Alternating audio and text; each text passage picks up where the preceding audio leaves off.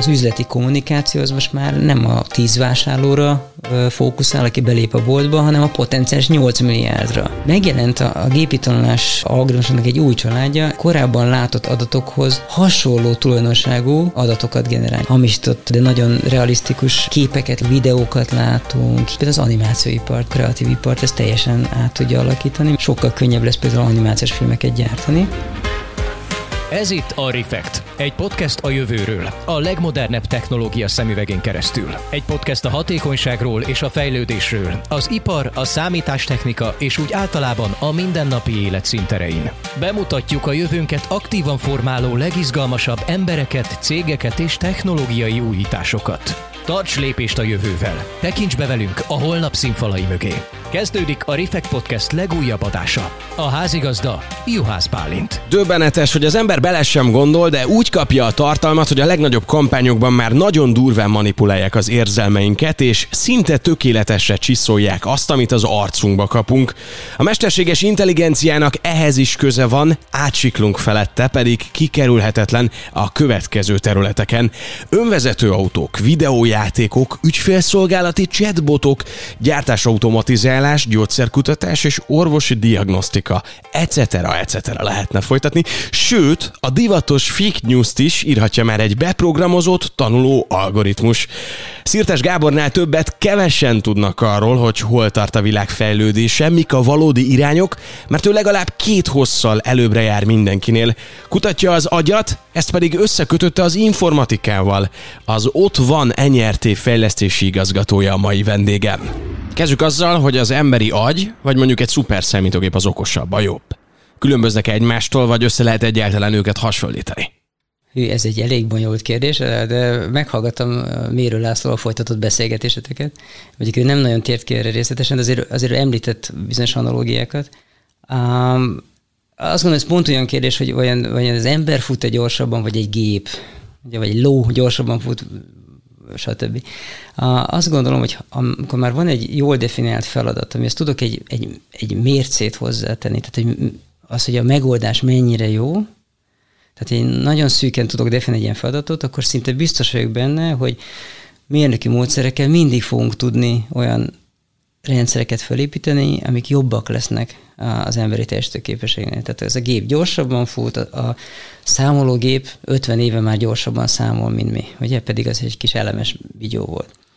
Um, tehát azt gondolom, hogy amikor ilyen, ilyen mesterséges és természetes rendszereket kell összehasonlítani, akkor nem biztos, hogy ez a, ez a jó irány, de inkább visszalépnék egy, az, hogy egy szuper számítógép értjük, valami nagy masina, ami nagyon sok áramot fogyaszt, melegíti a szobát, és sokat tud számolni. E, ezt értjük. A kérdés ugye az inkább, hogy vajon amit az agyunk csinál, az, az, az, az tisztán algoritmikus, vagy sem, vagy ezt szokták föltenni.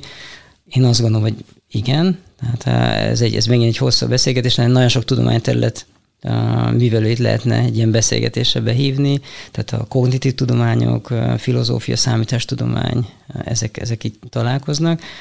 Alapvetően vannak ilyen kifejezések, hogy, hogy ekvivalens modellek, vagy programok, izomorf programok, ugyanaz a bemenet, ugyanaz a kimenet a kettő között mi történik, ezt nem tudjuk, de valamilyen értelemben mondhatjuk azt, hogy ugyanazt a fajta információt használják fel ezek a rendszerek, és ugyanazt az alapot definiálják, akkor ezek hasonlóak. Azt gondolom, hogy amit az agyunk csinál, ez egy fekete doboz sok szempontból, annak egy nagyon komoly része egyértelműen algoritmizálható, meg is tudjuk csinálni ezeket az algoritmusokat, ezeket le tudjuk utánozni.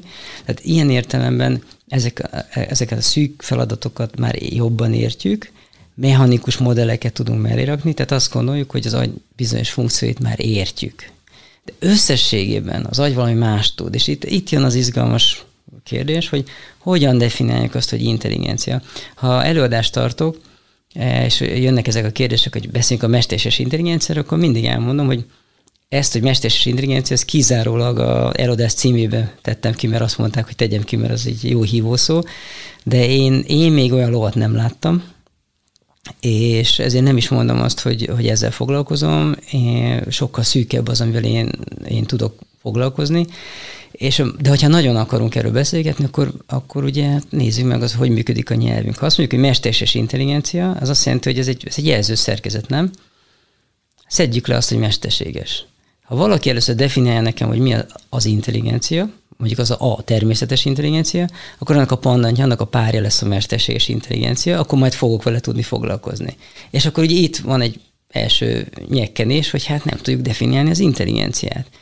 A, ezt látom, hogy a mérő professzor is hivatkozott Douglas Hofstadternek arra mondására, hogy mesterséges intelligencia mindaz, amit még nem tudtunk számítógéppel ugye, megvalósítani. A, de persze ez még nem válaszol arra a kérdésre, hogy mi az intelligencia. Én se fogok tudni egy, egy, egy tő mondatban erre válaszolni.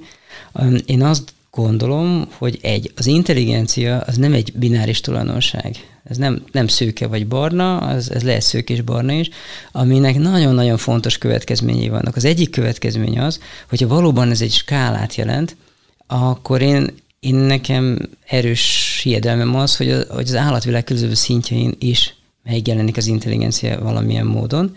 Emiatt kéretik mindenkit nagyobb tisztelettel bánni a természettel. De van egy másik implikáció is, hogyha ez egy skála, akkor nem biztos, hogy a skála végén mi vagyunk. És ugye itt jön egy újabb probléma, hogy ugye sokan azt mondják, hogy nem tudjuk ugyan definiálni az intelligenciát, de fölismerjük. Na most ugye ez azt is jelenti, hogyha ez a fölismerés ez nem egy definíción alapul, hanem például hasonlóságon, akkor lényegében mi kizárólag az emberi típusú intelligenciát tudnánk fölismerni. Ezért van az, hogy amikor intelligenciáról beszélünk, akkor mindenki antropomorf, tehát egy emberszerű tulajdonságokat keres, ezeket próbálja így megfogalmazni. Ugye a matematikában is megjelent, hogy ezt most mindenki ismeri, egy Turing gép, meg a Turing teszt, aminek egyértelműen a, valamilyen értelemben az imitáció a, a fő mércéje. Na most, eh, ha, ma, ha már gépekről beszélünk, eh, mérő, mérőtanárról is megkérdezték arról, hogy vajon öntudatra ébred a gépnek, hogy mit, mit tudhat elérni egy ilyen rendszer. Nekem ott van a problémám, hogy elképzeljük azt, hogy találkozunk egy másfajta intelligenciával. Most science fiction, ugye egy, leszáll egy idegen bolygó, vagy mi magunk véletlenül rosszul kapcsolunk össze két számítógépet, és valamit más csinál. Nem biztos, hogy fölismerjük, hogy az a viselkedés, amit ott látunk, az intelligens. Mert hogyha más célfüggvényei vannak, mint ami, ami nekünk ismerős, akkor, akkor nem fogjuk tudni értelmezni. Van egy sejtésem, hogy tudsz erre földi példát mondani. Mi nagyon könnyen címkézünk, ugye? Tehát a mentális betegségekben szenvedőkre rögtön elmondjuk, hogy hát ők ugye betegek. A, és a, hogy az autizmus az egy, ez egy széles spektrumú probléma együttes, és minden autistára akkor rámondják, hogy beteg. Pedig elképzelhető, hogy nem betegek, csak az ő logikai konstrukciók a világról nagyon-nagyon más, és nehéz megtalálni azt a, azt a hidat, ami a, a mi megszokott világunkat az övékével össze tudja kötni. Vannak úgynevezett magasan funkcionál autisták, akik valamilyen módon ki tudják fejezni a belső állapotukat, tehát le tudják írni, hogy miket éreznek, és ők nagyon érdekes dolgokat ö, mondanak a belső állapotukról. Például olyan dolgok, amiket mi adottnak veszünk, hogy mi értjük egymást, értjük a testbeszédet, stb. Ez nekik nem adott, tehát ők folyamatosan processzálják a bejövő információt, és ettől fáradnak el. Szokták az autizmus például hogy ilyen szociális vaksággal társítani, tehát hogy nem képesek az arckifejezéseket értelmezni, és nem is néznek az ember szemébe. És autisták azt mondják, hogy ennek az az oka, hogy tudják, hogy valamilyen információ kódolva van az arcon, csak nem tudják dekódolni. Túl fárasztó nekik, ezért inkább máshova néznek, mert az tisztább. Ugyanaz, hogy ezért kedvelik inkább az e-mailt, mert az e-mail az egy olyan fajta beszélgetés, ilyen turn taking, tehát amikor egymás után jövünk, akkor tudják, hogy mikor van vége az üzenetnek. A telefonbeszélgetés az már nehéz, mert nem tudja, hogy a másik azért hallgat, mert levegőt vesz, vagy azért most kérdez. Ugye? Tehát ezek olyan dolgok, amiket mi adottnak veszünk. A lényeg az, hogy nagyon sok irányba lehetne menni, de az, hogy az intelligenciát körbelülni, ez nagyon nem tűvés, és akkor mi csak arról beszéltünk, hogy mi a természetes intelligencia. És akkor az, hogy hogy lesz mesterséges intelligencia, hogy ez a következő ugrás. A, én azt gondolom, ez megint egy nyilván egy bonyolult dolog, hogy van pár kritérium, ami alapján azt mondanánk egy rendszerről, hogy az, az valóban, valóban intelligens. De talán a legfontosabb, amit érdemes lenne kiemelni, hogy képes-e egy rendszer a, egy bizonyos dobozból kijönni, és magáról a dobozra reflektálni. Tehát a, a, azt gondolom, hogy a mi elménk abban különleges, hogy elképesztően rugalmasak vagyunk, és az, intelligens, az intelligencia kifejezés az intellego abból, hogy sorok között tudunk olvasni. Tehát képesek vagyunk például távoli analógiákra. Tehát más területekről behozunk információt, és akkor ezeket vegyítjük. Ösztönös válaszaink vannak olyan helyzetekre, amik nagyon tipikusak. Tehát most biológiai értelemben ösztönös válasz az, ami, ami nem tanult, hanem egy öröklött, mondjuk egy viselkedéses válasz. ami azért öröklött, mert annyira tipikus és annyira fontos a túléléshez, hogy érdemes kódolni, hogy ne, menj, nem, ne kelljen időt vesztegetni hogy ezt megtanulja mondjuk az adott állat. Préda állatok szülés, születés után 30 perc már együtt futnak a csordával.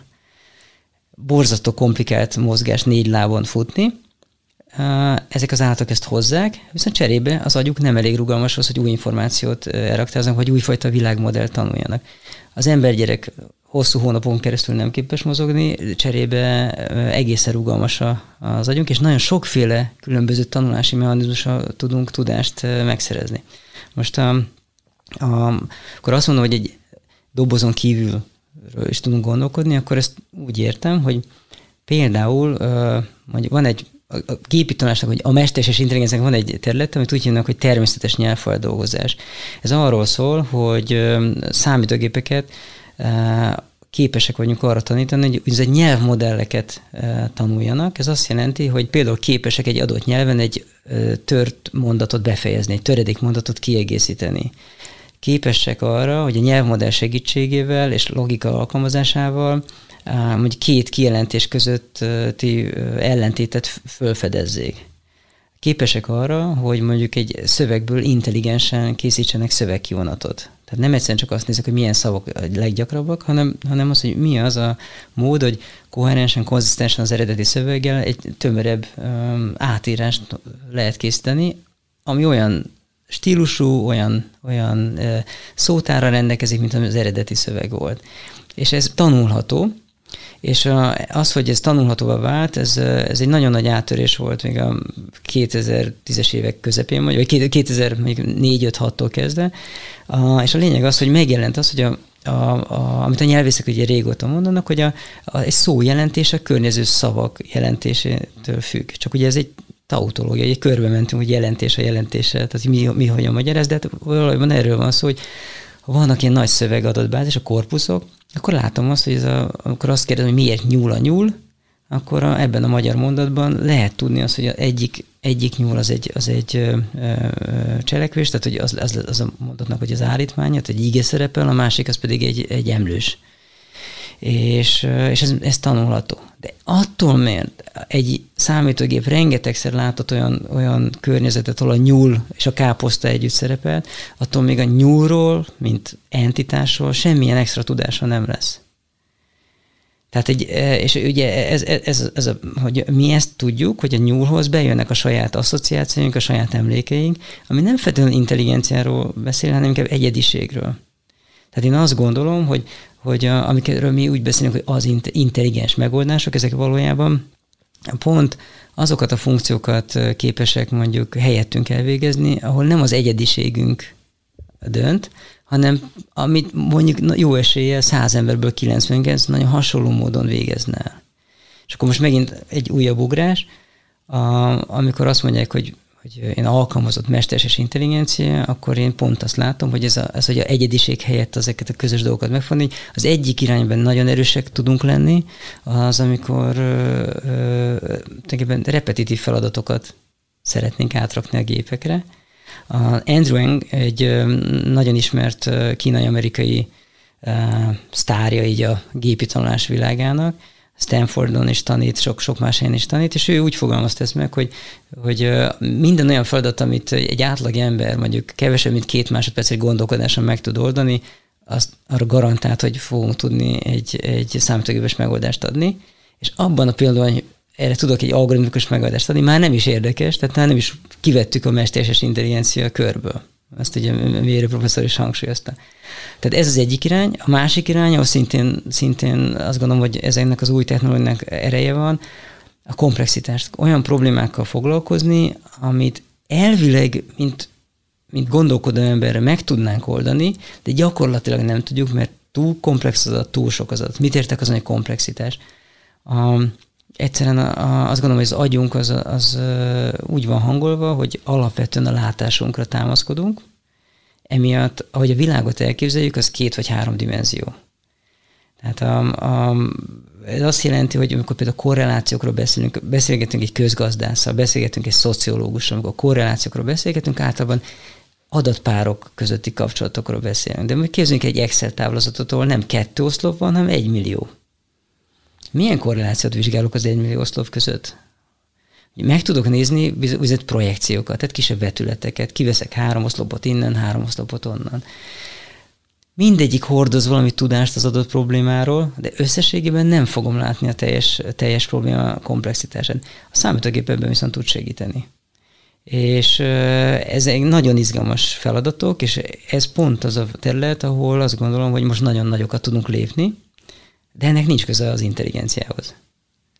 Tehát, hogy visszatérve arra, hogy van-e mesterséges intelligencia, szerintem nincsen, nem azt mondom, hogy nem is lesz. Csak ezek, ezek a, ennek a fejlesztéseknek igazából nem az a célja, hogy valóban mesterséges intelligencia rendszereket hozzunk létre. Tehát akkor egyelőre csak a nullák és egyesek gyűlnek. Azzal nincsen baj. A nullák egyeseken nincsen baj, uh, inkább azt gondolom, hogy a, hogy a, a kutatásoknak a szkópja az nem, nem, nem ez az irány. Akkor arról beszélünk, hogy autonóm autó, tehát, autó, tehát autonóm járművek, akkor ott mindenki érti, hogy ez egy nagyon komplex feladat, de valójában most egy, mindenki egy mérnöki utat követ, ezt a nagyon bonyolult feladatot szétbontják a feladatokra, tehát kell navigálni, az azt jelenti, hogy A-ból B-be el kell juttatni egy járművet. Vannak bizonyos kontrollműveletek, lehet gázt adni, lehet tekerni a kormányt, vannak zaj, tehát vannak események, amikre hirtelen reagálni kell, tehát például mozognak objektumok, autók, gyalogosok, macskák és közben a látásviszonyok is változnak. Ezek mind-mind nehéz feladatok, de külön-külön ezek alfeladatok megoldhatóvá válnak, és azt reméljük, hogy amikor ezeket összerakjuk, akkor lesz egy nagyon jó működő, önvezető Uber taxink. De hogy ez intelligense? Nem tudom. Én azt gondolom, hogy nem. És hogy miért nem, ez egy érdekes kérdés. A, szerintem ami nagyon fontos, hogy, hogy a, a, ilyen belső referenciákat ezek a rendszerek nem tudnak kiépíteni, mert, mert nem fognak elgondolkodni a saját állapotukon. A, az, hogy, hogy egy ilyen rendszer számára van egy jól definiált célfüggvény, ami leírja a környezetállapotát, meg leírja a saját állapotát. Tehát például saját állapotom az, hogy még nem vagyok összetörve. És ez egy ez olyan állapot, amit érdemes föntartani. És ez, ez egy nagyon megfogalmazható algoritmikus feladat. Ettől még egy ilyen, egy ilyen autónak nem lesznek lételméleti kérdései. Mi emberek, amiért szerintem izgalmasak vagyunk, az valójában nem az intelligens viselkedésünk, hanem az irracionális viselkedésünk. Én, szóval én azt gondolom, hogy amikor ezt, ezt kutatjuk, hogy intelligens, nem, nem biztos, hogy ez egy dimenzió van, ami, ami minket elválaszt a, többi élőlétől. Az kérdés, hogy amikor gépeket építünk, vagy egyáltalán így mesterséges rendszereket, akkor mit is szeretnénk, mit várunk el tőlük. Szintén miért hallottuk ezt, hogy a nem, nem akarok az autóval a költészetről beszélni. Ha egyszer valaha lesz egy olyan rendszer, hogy teljesen autonóm, az autonómiát azt, azt tágabb értelmével én úgy képzelem el, hogy képes lesz arra, hogy akár új célokat tűzön ki maga elé, vagy képes lesz arra, hogy valamilyen adaptív módon a meglévő céljét átsúlyozza. Ugye nekünk rengeteg célunk van a mindennapságban, amikor reggel fölkelünk, akkor tudjuk azt, hogy aznapra elterveztünk valamit. Azért az első lépés az, hogy mégiscsak hát éhesek vagyunk, tehát kellene reggelizni. Ugye? És akkor ott van egy ilyen belső marcangolás, ugye, hogy most akkor inkább siessünk, hogy elérjük a, nem tudom, a buszt, ami visz minket a munkahelyünkre, vagy inkább reggelizzünk, és akkor utána nyugodtan jobban tudunk gondolkodni. Különböző célok vannak, és néha az ember lusta, és azt mondja, hogy én most kétszer reggelizem. Vagy, vagy nagyon lelkesek vagyunk, mert építeni akarjuk a kapitalizmust, és akkor berohanunk a munkahelyünkre ezek a, ezek a rendszerek, amikről most beszélünk, mesterséges intelligencia színszóval, ezek ilyen értelemben nagyon szűken vett autonómiával fognak rendelkezni, ha egyszer majd rendelkeznek, mert mi, a, mi emberek mondjuk meg azt, hogy milyen célfüggvények szerint kell e, mozogniuk. Ugye a klasszikus, ez a takarító robot, ez egy nagyon egyszerű rendszer, vannak szenzorai, amik közvetítenek neki valamit, hogy mennyire poros a szoba, meg van egy belső állapotjelzője, ami azt mutatja, hogy, hogy mennyire van lemerülve az akkumulátora folyamatosan méri a távolságot a legközelebbi töltőállomástól, és ez egy nagyon egyszerű dolog. Ugye egyrészt szeretné azt, hogy a por az minél kevesebb legyen a szobában, de azt is szeretné, hogy mondjuk ne, ne merüljön le a szoba közepén, mert akkor, akkor ugye hát nem annyira hasznos. És, és az ő élete boldog. Tehát, hogy ebben a kis szűk kör dobozban igazából ő teljesen jól viselkedik. Kihozta a maximumot. Mi nem ilyenek vagyunk. Sokan azt mondják, ez egy ez több évtizedet tartó vita, hogy például mi az, ami a mi intelligenciánkat meghatároz, és akkor valaki azt mondja, hogy a kíváncsiság. Tehát, hogy mi képesek vagyunk arra, hogy akkor is kinyitjuk az ajtót, amikor azt gondoljuk, hogy esetleg valami veszély van mögötte. Van egy ilyen kifejezés, a, a, hát így a gépi tanulás egyik irányában, ez, a, ez egy nagyon fontos irány, ezt hogy megerősítés a tanulás, erről majd lehet külön beszélgetni, de abban van egy ilyen kérdés, hogy úgy fogalmazom meg, hogy a exploitation, exploration dilemma, vagyis hogyha valami, nekem akármit csinálok, az nekem fáj, tehát pénzbe kerül, vagy energiát igényel. Tehát, hogy ha mozgok, mint egy, mint egy nem tudom, mint egy állat, ami explorál az erdőben, akármit csinálok, az energiát viszel. És mondjuk, ha már majom vagyok, az őseim majomok voltak, tegyük föl, szeretem a gyümölcsöt, találtam egy gyümölcsfát, ez nem a kedvenc gyümölcsöm, de ez most megvan. Tehát megvan ez a fa, és akkor mit csinálják? Lelegeljem ezt a fát teljesen, vagy esetleg érdemes egy kicsit körbenézni, hát ha találok egy olyan fát, ahol olyan gyümölcs van, amit én nagyon szeretek. Ugye ennek van egy rizikója, mert egyáltalán nem biztos, hogy találok ilyen fát, viszont cserébe pedig lemerültek a tartalékaim. És ezt a kettőt hogyan kell egyensúlyban tartani. Tehát a, szóval ez egy ilyen érdekes kérdés. kérdés. A mostani rendszerek azok alapvetően nem kíváncsiak van egy jól definiált célfüggvény, ezeket, ezeket a rendszereket általában úgynevezett felügyelt módon tanítjuk, tehát a gépi, gépi tanulás az erről szól, hogy vannak adatpárjaim, vannak be, bemenetek, amikhez van egy, e, van egy e, kívánt válasz. Mondok egy egyszerű példát, fényképeket szeretnék osztályozni, fiú fénykép, lány fénykép. És vannak ilyen adatpárok, hogy fénykép fiúról, és én azt mondom, hogy ez egy fiú. És ilyen párokat tudunk mutatni az algoritmusnak, vannak erre módok, hogy ezek a ezek, a, ezek az algoritmusokban lévő paramétereket hogyan kell úgy változtatni, hogy minél gyakrabban tippeljen helyesen. Tehát mutatok neki egy, a párból, az adott párból csak egy képet, címke nélkül, és azt kérdezem, hogy ez most szerinted fiú vagy lány? A rosszat mond, kap egy tockost, áthangolja a paramétereket, újra megkérdezem, és egyszer csak elkezd jókat mondani. Hát ez a, ez a hagyományos tanás. Most ezek a rendszerek az előbb értelemben sose fognak explorálni, ezt a modellt tökéletesíték, és ilyen képeken nagyon fognak tudni dolgozni. De azt, hogy például azt kérdezni meg, hogy te neked melyik kép szimpatikus? Ez kint van a dobozból ez a kérdés. Erre nem, nincs értelmes válasz, mert nincsen semmilyen kontextus, ami alapján egy gép erre tudna válaszolni. Úgyhogy szóval sok-sok iránya van ennek a, ennek a kérdésnek. Ezért van az, hogy én nem foglalkozom mesterséges intelligenciával, viszont algoritmusokkal szeretek bibelődni, meg ezek nagyon érdekesek. Engem elsősorban az agy, mint az általunk ismert legösszetettebb információfeldolgozó rendszer érdekel. Ezt nyilatkoztat korábban. Mi az, amire rá akarsz jönni? Hát, hogyha ha lenne egy új életem, és kutathatnék, akkor azért lenne néhány kérdés, ami nagyon szívesen választ kapnék. Ugye azt gondolom arra is, hogy a, a, a központi kérdés az, hogy, hogy a világról, ami minket körbevesz, vagy kontextus, ami, amiben mi folyamatosan létezünk, hogyan tudjuk dinamikusan formálni a reprezentációinkat. Tehát, tehát mi az a mód, hogy, hogy azt a rengeteg beérkező jelet átalakítjuk egy olyan formává, hogy képesek legyünk ezeket a jeleket manipulálni. A mesterséges intelligencia kutatás nem most kezdődött, tehát a, a második világháború volt az, ami, ami nagyon nagy lendületet adott az ilyen jellegű kutatásnak kérdésnek, hogy ez egybeesett a számítógépek felkutat, vagy építésének a hajnalával, és az első pár generáció az alapvetően kizárólag az ilyen szimbolikus kérdésekre fókuszált hogy szimbólumok manipuláció, stb. Most a manapság ezzel nem annyit foglalkozunk, de, de valójában az egy kérdés, hogy mi lehet az a reprezentáció, amit a mi elménk képes kialakítani és hatékonyan használni. Másképpen fogalmazva, a kognitív tudományban van például egy olyan kifejezés, hogy kvália, ez egy nagyon érdekes dolog. Ez azt jelenti, vagy durván, hogy a, a pirosság érzete. Hát a következő. Egy fizikus számára az, hogy piros szín, az egy, egy egyértelmű dolog. Meg tudom mondani, hogy a látható spektrumban ez az elektromágneses, melyik az a, melyik az a, milyen hullámhosszú elektromágneses sugárzás az, amit mit tudunk a piros színnel társítunk. Ez egy szám. Tehát a számítógép számára ez egy, ez egy jól definiált entitás.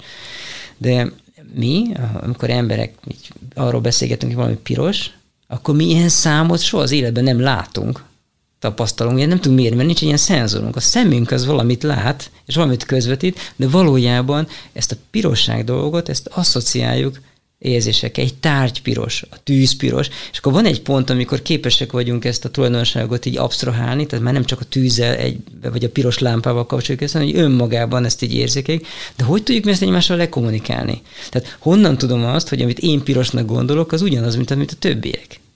És az, hogy ez konkrétan probléma, hogy például azok, akik szintévesztők, ők nagyon jól tudnak kommunikálni bizonyos dolgokról, de közben még elcsúszunk egymást, mert nem értjük. Sőt, hogy a szenzorok mennyire nem számítanak, eszkimóknak pont ugyanolyan szeme van, mint nekünk. Tehát, hogy ugye egy, egy, egy a fiziológiánk, ezzel együtt is a, a felnőtt eszkimók több mint 20 színárnyalatot tudnak megkülönböztetni a fehér színben, tehát mert ugye a hóval vannak körülve, de például a narancssárga az, hogy kimarad az életükből. Tehát ez azt jelenti, hogy a szemük elvileg látja, de nem képesek feldolgozni ezt a teljesen szépen. Nincs róluk a helyes reprezentáció, mert, mert, mert nem találkoznak elég gyakran piros színnel. Még lehet, hogy vérrel találkoznak, hogy fókát föl kell bontani, találkoznak, de vannak bizonyos színálatok, amik hiányoznak a paleteiból. Tehát tudnák látni, csak nincs rá szükségük. És, és ez egy kérdés, akkor hogy, hogy tudunk ilyen fogalmakról mi beszélni? Akkor mondok egy másik példát. A, a, ugye mostanában uh, ugye sokszor mondják, hogy hát a, ezek a modern gépi tanulás eljárások, ezek valahogy az agyat modellezik, vagy hogy utánozzák, tehát vannak ilyen távoli analógiák. Most van egy új kifejezés, hát nem új, ez is ilyen, ennek is azért hosszú múltja van, ez ugye, hogy mély tanulást, ilyen deep learning megoldások, ami a, egy új címkéje annak a kifejezésnek, hogy mesterséges neurohálók. Ezek a mesterséges neurohálók, ezek lényegében onnan kapták a nevüket, hogy elemi, szám, elemi komputációs egységeket össze lehet úgy kapcsolni, hogy tulajdonképpen rétegekben lehet fel, tehát lehet egy ilyen gráfot rajzolni ezekhez a számítási egységekhez, és akkor így nagyon egyszerűen, nagyon naivan leírva egy ilyen hálózat kap jeleket, azon valamit számolgat, és a végén kiköp egy választ, hogy ez, amit mondtam, fiú vagy lány. És hogy ez a hálózati struktúra, ez nagyon távolról néz, hogyha nagyon hunyorítunk, akkor olyan, mint az emberi agy, hogy az idegsejtek egymással kapcsolódnak. Az a problémám, hogy nagyon-nagyon távolról kell ránézni, meg nagyon erősen kell hunyorogni, hogy ez az analógia álljon. És, hányszor azt meg lehet fogalmazni? Hogy hányszor, milyen messzire kell venni? Végtelen messzire kell venni szerintem. Tehát szerintem ez, ez, ez semmilyen módon nem fogja meg, ahogy mi, ahogy a mi agyunk dolgozik. De ettől függetlenül, mint matematikai konstrukció, nagyon hatékonyak ezek a rendszerek. Tehát nem arról van szó, hogy az evolúció által kialakított megoldás az egyetlen megoldás. Ez egy nagyon jó megoldás. Én azt gondolom, hogy egy mérnöki megoldás is lehet olyan jó, de nem kell azt gondolni, hogy az, egy, az evolúciós megoldást sikerült ezzel elkapni. És viszont, most a másik irányból nézve, azt gondolom, hogy az evolúció nagyon-nagyon sokat szórakozott azzal, hogy ilyen hatékony komputációs egységeket fejleszen. Ennek oka van, és azt gondolom, hogy ott van egy csomó trükk, amit még elleshetnénk, és ezeket még nem alkalmazzuk. Tehát én e-, ezt találom nagyon izgalmasnak, hogy mik azok a lépések, amik, amik még hiányoznak. Mondok egy egyszerű példát. A, tipikusan a lényegében mindegy, hogy milyen, milyen uh, élőlényre nézzünk, azok az élőlények, amik rendelkeznek idegrendszer, vagy a növényeknél ez, ez nincsen. A, alapvetően két fő sejttípus van, ami, amik képes jelet továbbítani egymásnak. Vannak gerjesztő, meg vannak gátló sejtek, gátló neuronok. Az egyik az azt csinálja, hogy így így ha ő maga izgatottá válik, akkor így gyorsan, gyorsan átkiabál valamit a haverjainak. A másik viszont, az egy morcosabb típus, tehát hogyha ő jelet kap, akkor rögtön, rögtön beszól az összes haverjának, és, és a lelkesedésüket lenyomja. Ezek a gátlósejtek. És ami az érdekes, hogy a, a gerjesztősejtek azok csak pozitív jelet tudnak egymásnak adni, a gátlósejtek viszont csak negatívat azok a neuróhálók, amiket számítógépeken modellezünk, azokban nincsen ilyen megkötés, ezek vegyesen dolgoznak, plusz-minusz jelekkel. A másik pedig az, hogy a hálózati struktúra egészen máshogy néz ki az idegrendszer, mert ezt, erre nagyon sok bizonyíték van.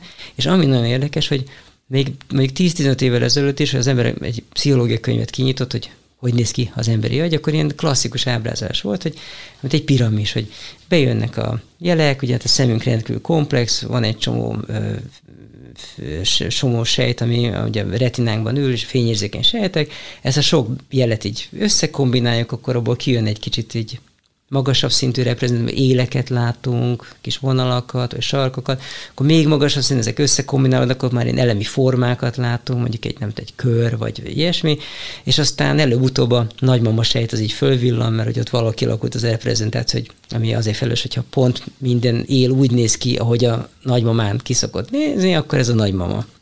És hogy ez olyan, ez ilyen jól hangzik, tehát hogy tényleg tök jó. Egy pici probléma van, hogy nem így, nem így néz ki az agyunk, és nem így működik. Annyira nem, hogy a, igazából egy fordított piramis az, ami történik, tehát rendkívül sok jel jön be valóban a szenzorainkból, de azoknak a nagy részét kidobjuk. És ott van egy, van egy ilyen, ilyen úgynevezett ilyen bottleneck, tehát egy sokkal, vagy egy útszűkületen mennek át ezek a jelek, és a legtöbb ö, feldolgozó rétegünk más belső feldolgozó rétegekből sokkal több jelet kap, mint a szenzorokból. Ez azt is alátámasztja, ez a másik kedvenc teóriám, nem én találtam ki sajnos, hogy valójában mi nem úgy dolgozunk, mint egy turista kamera, ellentétben az autonóm robotokkal, nem tudom, tehát hogy nem arról van szó, hogy jönnek jelek, és azokat folyamatosan processzáljuk, és reagálunk dolgokra, tehát mi nem reaktív lények vagyunk, hanem ellenkezőleg van a fejünkben egy mozi, ami állandóan pörgeti ezt a világmodellt, és predikál, azt mondja, hogy szerintem ez fog történni és ezek a jelek jönnek lefele, és ezeket a jeleket én időnként összehasonlítom azokkal a jelekkel, amiket kapok a külvilágból. És csak akkor fárasztom magam mindenfajta számolással, hogyha különbséget látok a kettő között. Tehát ez egy nagyon energiahatékony módszer. Én nagyon boldog lennék, ha ezt én találtam volna ki, de sajnos ez a, ez a 70-es években jelent meg első, azt hiszem először ez a komparátor modell elképzelés, de valójában ez egy nagyon-nagyon fontos kulcs, és még mind a mai napig nem használják most elindult egy, egy irány, tehát például pont az autonóm járműveknél ez majd kezd előjönni, de ezt még így nem, nem használják. És a másik, hogy, hogy az, hogyha ilyen prediktív modellünk van, ez ad egyfajta robusztusságot. A, volt egy ilyen hasonlat, hogy nagyon régen azt mondták, hogy a Neumann típusú számítógép, hogy ez mint az emberi agy, és akkor ilyen analógiákat lehet. Jó. A, egyszer valahol ezt olvastam, hogy a, a számítógép az egy örökké létező entitás, ami állandóan a meghalás szélén van. Tehát az a, az a baj a jelenlegi számítógépnek, hogyha picit belerugok a masinába, és a, a táp tehát a, a, a, mondjuk akár a tápkábel megcsúszik, akkor megáll az egész. Ha a processzornak kitörik az egyik lába, tehát ahol így jelek mennek, akkor az a számítógép már nem fog jól működni. Hogyha a hard diskbe egy kicsit belerugok, akkor szintén problémák lesznek. Mi sokkal rugalmasabbak vagyunk. Az mi agyunkban azért, mert ez a prediktív modell, ez, ez képes megbirkózni azzal a rengeteg fajta bizonytalanság, ami a külvilágban van, az is egyfajta bizonytalanság, hogyha a szenzoraink például sérülnek. Két szemmel sokkal jobban látok térben, de lehet látni azt, hogy azok, akiknek sérül az egyik szeme, újra tanulják látni a világot, és egy szemmel is sikerül háromdimenziós, tehát mélységi reprezentációt fölépíteni. Ezt hagyományosan, ezekkel az egyszerű számítógépes modellekkel nem tudjuk megcsinálni. Pontosabban vannak eljárások, hogy meg tudjuk, de hogy ez, ez külön kell gondolkodni.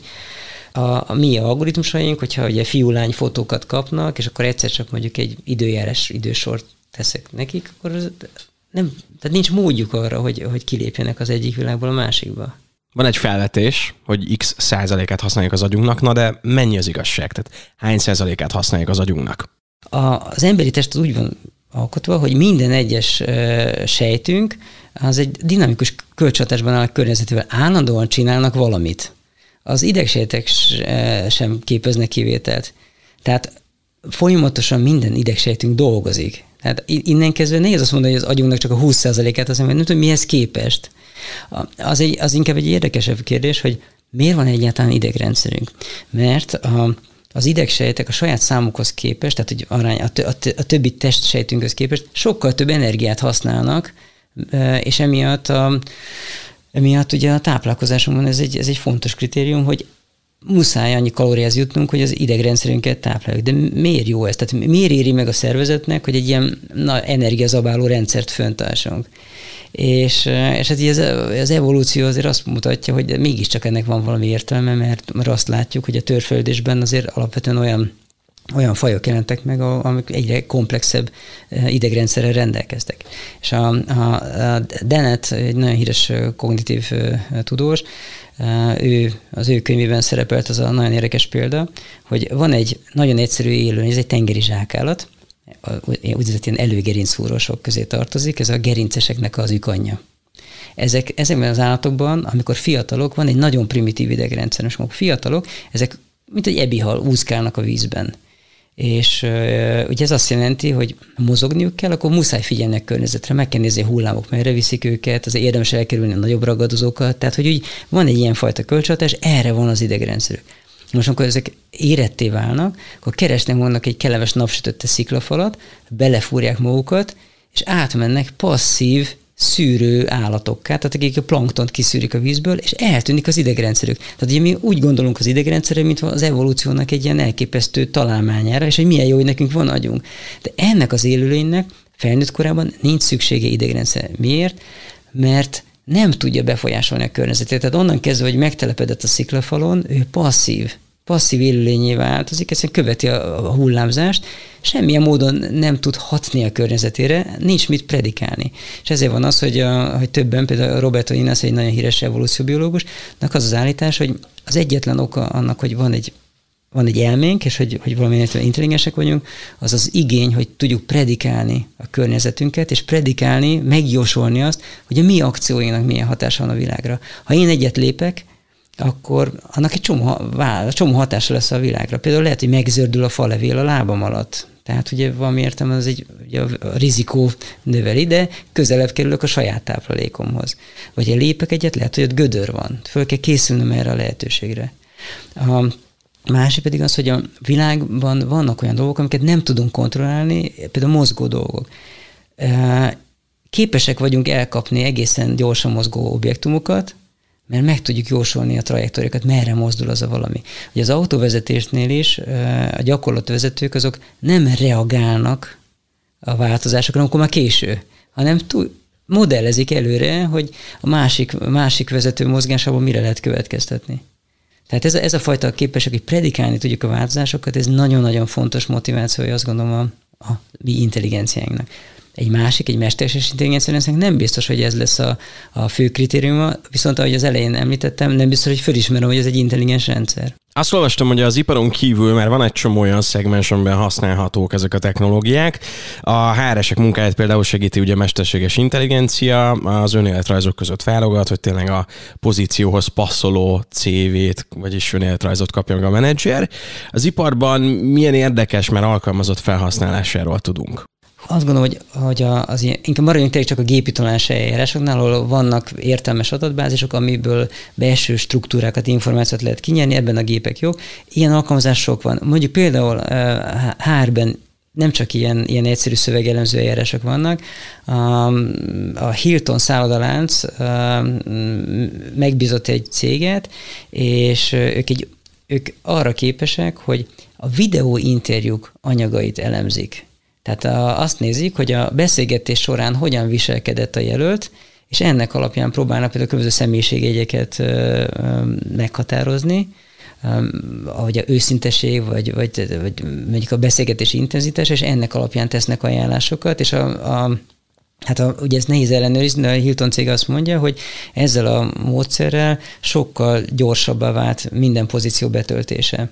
Aztán um, van, nemrég elkészült a, a, egy Magyarországon is egy, egy ilyen átfogóbb kutatás, több száz cég részvételével, hogy mik azok az iparágak, ahol az ilyen tanuló algoritmusokat már tudják használni.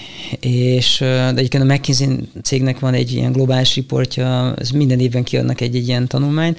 A Gartner szintén foglalkozik ilyen összefoglaló trendekkel. Az egyik terület, ahol a leginkább profitál ebből, az a maga a marketing és a sales. És ott, ott minden szinten megjelenik ez. Tehát a, a, ugye a, megváltozott a világ abban az értelemben, hogy az üzleti kommunikáció az most már nem a tíz vásárlóra fókuszál, aki belép a boltba, hanem a potenciális 8 milliárdra.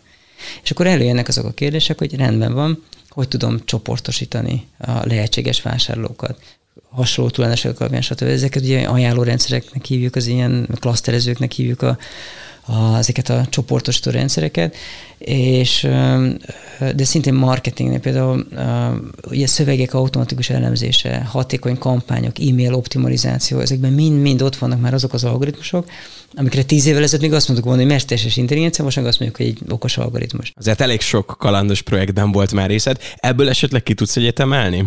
Dolgoztam egy olyan projekten két, két éve, ahol az volt a feladat, hogy készíteni egy olyan algoritmust, ami amerikai piacra készült a rendszer, tehát angol nyelven helyes szlengel, helyes központozással kivonatolja az e-mail, tehát a szövegtartalmat, és egy olyan subject line generál, amit aztán az emberek elolvasnak. És hát ez egy komoly munka volt, de nagyon sikeres volt. A Turing teszten majdnem átment, mert a, a megbízó cég a projektet nem ismerő alkalmazottakkal tesztelt a megoldásainkat, egy ilyen tízes skálán, hogy mennyire fog, hiszik el, hogy ezt egy ember csinált, hogy jó az a megoldás, és 5,8-at kaptunk a tízes skálán. Tehát az azt jelenti, hogy 10-ből 6-szor lényegében átment az, amit javasoltunk. Tehát elfogadták, hogy ezt egy marketinges írta.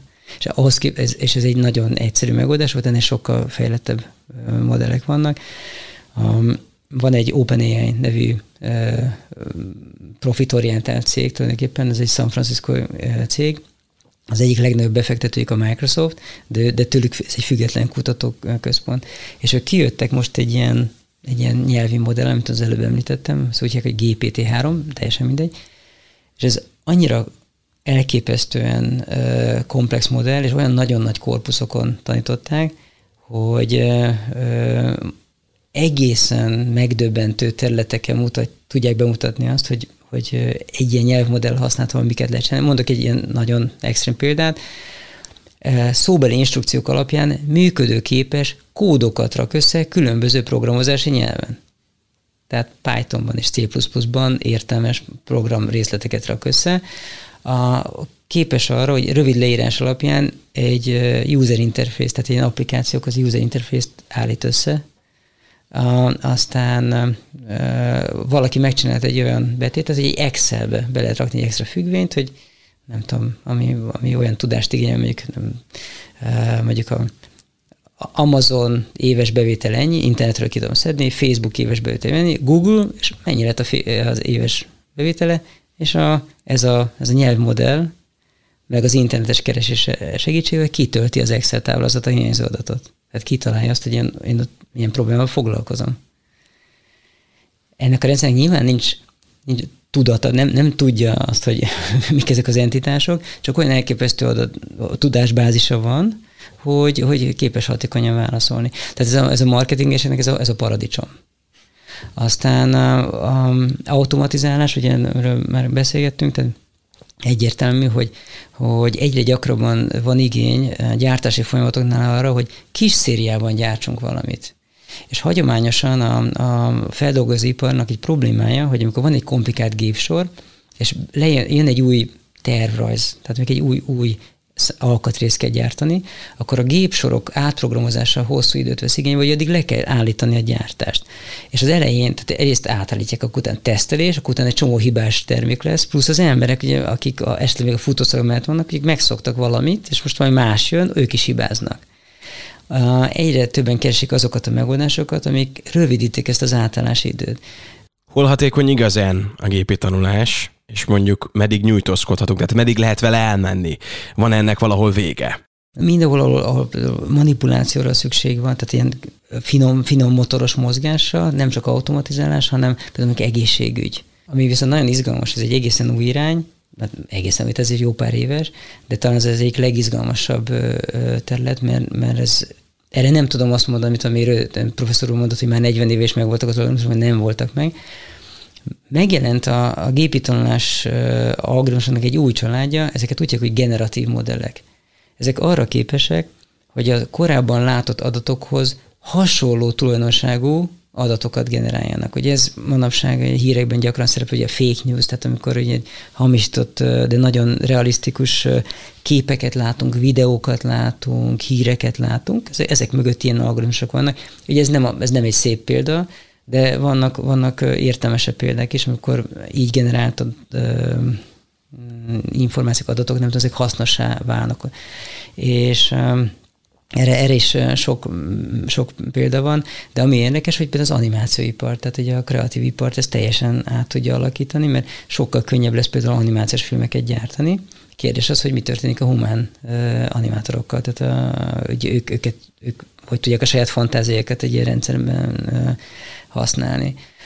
Viszont ugye nagyon sok veszélyes, nem csak a fake news témakörről beszélek, de például ilyen generatív modellekkel most már meg lehet azt csinálni, hogy ha valakiről egy viszonylag jó minőségű hangfelvételt tudok szerezni, egy perc hanganyag, utána lényegében teljesen tökéletes hangfelvételt tudok generálni. Ez azt jelenti, hogy az összes ilyen, ilyen, ilyen biometrikus eljárás, ami hangazonosításra épül, az megy a levesbe. E, és ez, ez, ez csak egy irány, és azt gondolom, hogy most a következő pár év ez itt fog, át, itt fog nagy változásokat hozni. A biztonság technika az nagyon át fog alakulni, mert minden rendszerbe lehet csapni, és minden rendszerbe is csapnak. Ez nagyon jó, amit mondasz, mert nagyon sokat beszéltek nekem az előző vendégeim a megelőző karbantartásról, akkor ezek szerint ez is eléggé összefügg. Üzleti szintű szervereknél már évek óta alkalmaznak olyan, olyan eljárásokat, amik a, a magát a gépnek az állapotát monitorozzák, és különböző modellek segítségével megpróbálják megjósolni a különböző alkatrészek várható megvásítási idejét. Ez azért fontos, mert mondjuk van egy nagy értékű szerver, akkor, hogyha abban valami meghívásodik, akkor annak két következménye van. Az egyik az, hogy, hogy effektíve egy drága alkatrészt kell cserélni, de van egy másik probléma, hogy addig leáll a szolgáltatás, ami esetleg az adott cégnek sokkal nagyobb kár, mint az, hogy egy alkatrészt kell cserélni. Ha viszont a, a, mondjuk az IT adminisztrátor látja azt, hogy a különböző alkatrészek milyen tempóban öregednek, vagy mekkora az esély annak, hogy valami történik, akkor időzítve lehet egy karbantartási folyamatot elindítani, és ezzel lehet minimalizálni ezt a kárt. A, ez, mondjuk ez egy egyszerű példa, mert ez egy, ez egy számítógép szerver, de gondoljunk arra, hogy egy gyárban, amikor ilyen elképesztően komplex gyártasorokról beszélünk, akkor az, hogy a, a, az állapotáról valamit tudjak mondani, az nagyon-nagyon fontos. A, ez, ez megint nem egy új dolog, tehát a kérdés az ott van a levegőben, már nagyon régóta, mondjuk például a CNC, tehát ezek a számítógép vezérelt gépek, azok teli vannak már most is szenzorral. És, és ezzel együtt is az, hogy a szenzorból kijövő adatokkal mit lehet kezdeni, ez nagyon nem triviális. A mostani új, modern képítanos eljárások ebben is segítenek, mert ha elegendően sok adat van, akkor úgynevezett explicit fizikai modellek nélkül is esetleg képesé válunk arra, hogy a hibákat, anomáliákat időben detektáljuk. A, ugye a CNC, vagy ezek a marogépek ugye elképesztően nagy fordulatszámmal e, forgatnak egy, mondjuk egy, egy kést, egy marófejet, stb. És ahol forgás van, ott rezgés van. Ha rezgés van, akkor azt lehet hallani. Na most az, hogy hogyan rezeg egy masina, ugye, tehát nagyon sokféle hanghullám jön ki, ezek a térben valami furcsa képet alkotnak, és hogyha ezt a képet én tudom értelmezni, akkor esetleg rájövök arra, hogy kezd vészesen megváltozni ez a rezgési kép, amit a, a, ez a masina produkál, az azt jelenti, hogy tönkre fog menni az a kés, vagy maga, akár maga az egész gép tud sérülni, vagy az a munkadarab, amin dolgozik a gép, az selejtes lesz. Tehát időben közbe tudok lépni, akkor ezeket a problémákat meg lehet előzni. Tehát e-, ezek nagyon-nagyon fontos kérdések. Más, szintén ugye ipar 4.0, ipar 4.0-ra azt mondják, hogy, a, a, hogy automatizálás, meg ilyen okos technológiáknak a kombinációja. Most a, ugye én szerintem az is nagyon fontos, hogy kis, kis számban is lehessen gyártani dolgokat. Tehát ugye ahelyett, hogy 10 millió egyforma autót gyártunk, az milyen menő dolog lenne, hogy azt mondom, hogy én egy ilyen is ilyen autót szeretnék. Például a Nike-nak van egy olyan szalonja, szerintem csak egy van az USA-ban, ahol az egyik Nike alaptípus föl lehet próbálni, amin nincsen díszítés, és ott a szalomban speciális vizualizációs eljárásokkal a vásárló tud magának egy textúrát, vagy akár egy képet rávetíteni a cipőre, és hogyha azt tetszik neki, akkor ott meg is csinálják. Tehát 90 percből van egy egyedi Nike cipője valakinek. Ugye ez elég menő.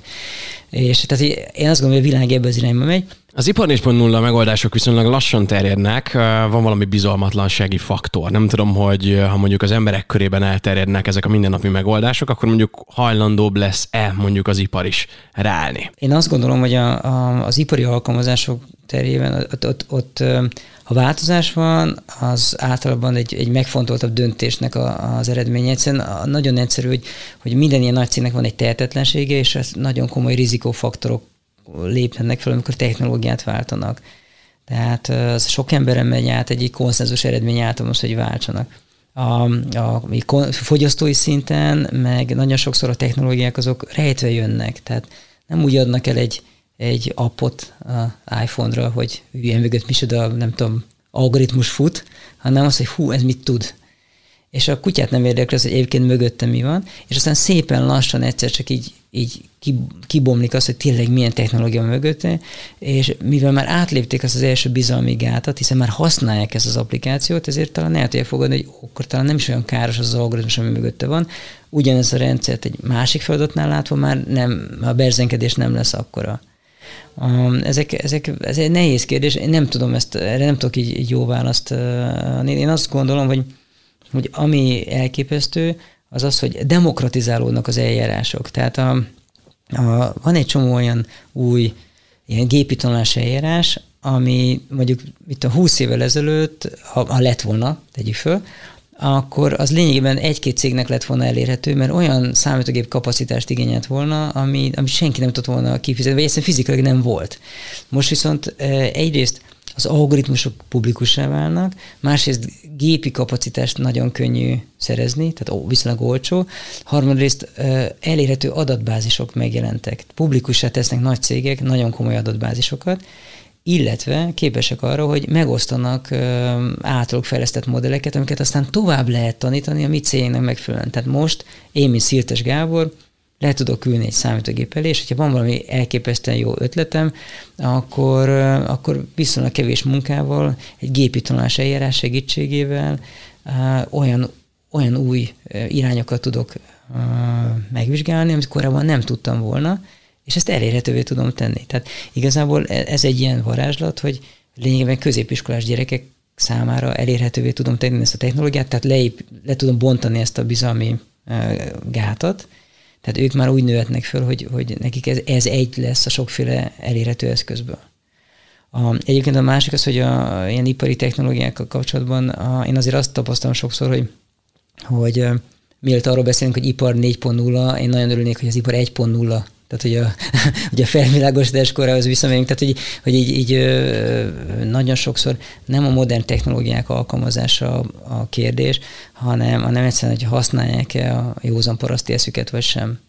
Tehát na, ez megint a dobozból kinézünk, tehát hogy, hogy nagyon sok cégnél szerintem egy külső átvilágítás elképesztő eredményeket hozna, annélkül, hogy a technológiában változtatnánk, csak a mentalitásban, hozzáállásban. Ez volt a Refekt, Juhász Bálintal. További tartalmakért, epizódokért keres bennünket a Spotify-on, az Apple Podcast-ben és a további podcast platformokon.